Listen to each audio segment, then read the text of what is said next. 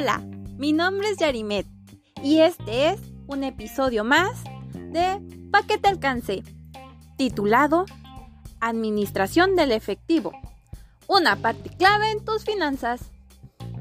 ¿Sabías que la correcta administración del efectivo tiene consecuencias importantes en la rentabilidad de tu compañía?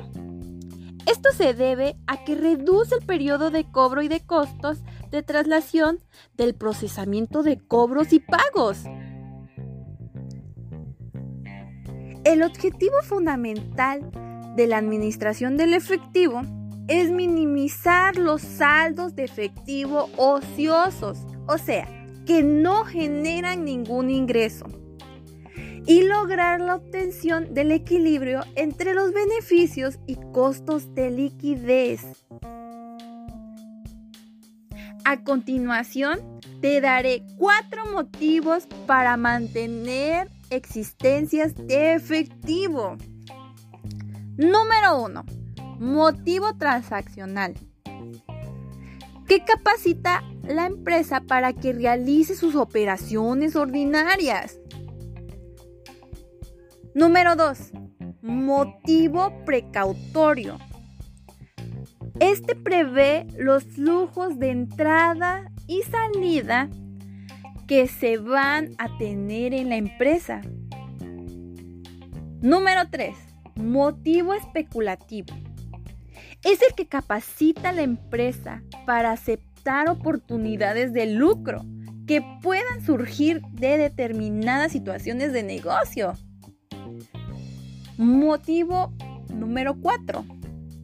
Por requerimiento de un saldo compensatorio. Esto se refiere a los niveles mínimos que una empresa le conviene mantener en su cuenta bancaria.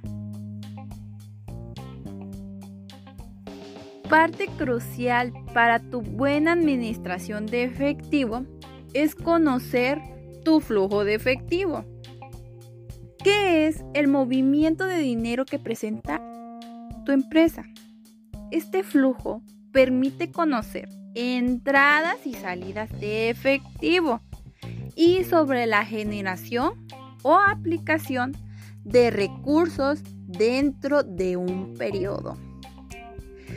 La importancia de contar con el flujo de efectivo radica en que pues nos informa el impacto de las operaciones de la empresa en efectivo y el indicar el origen de los flujos de efectivos generados y cuál es el destino en los que se vuelcan los flujos aplicados.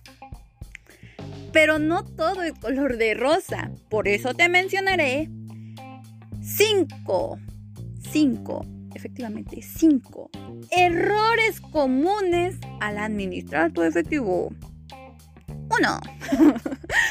Sobreestimar los volúmenes de ventas futuras.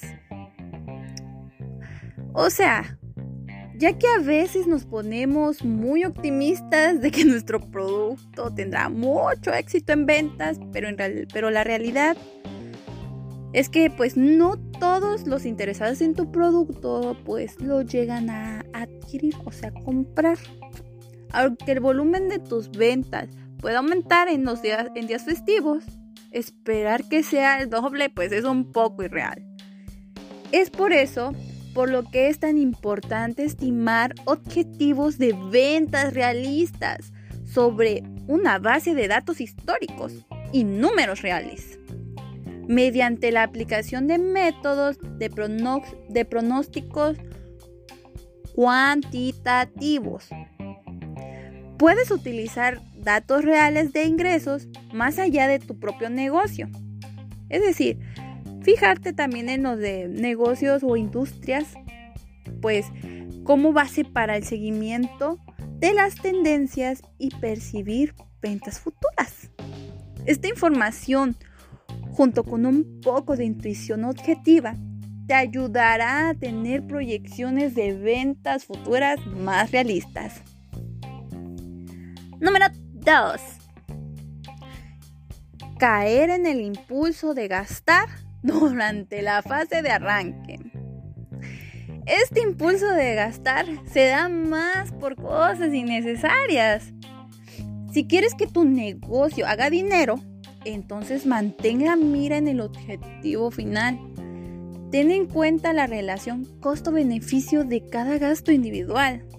Después de todo, cada peso que gastes en tu negocio es un peso que en última instancia quitas de tu margen de beneficios. Número 3.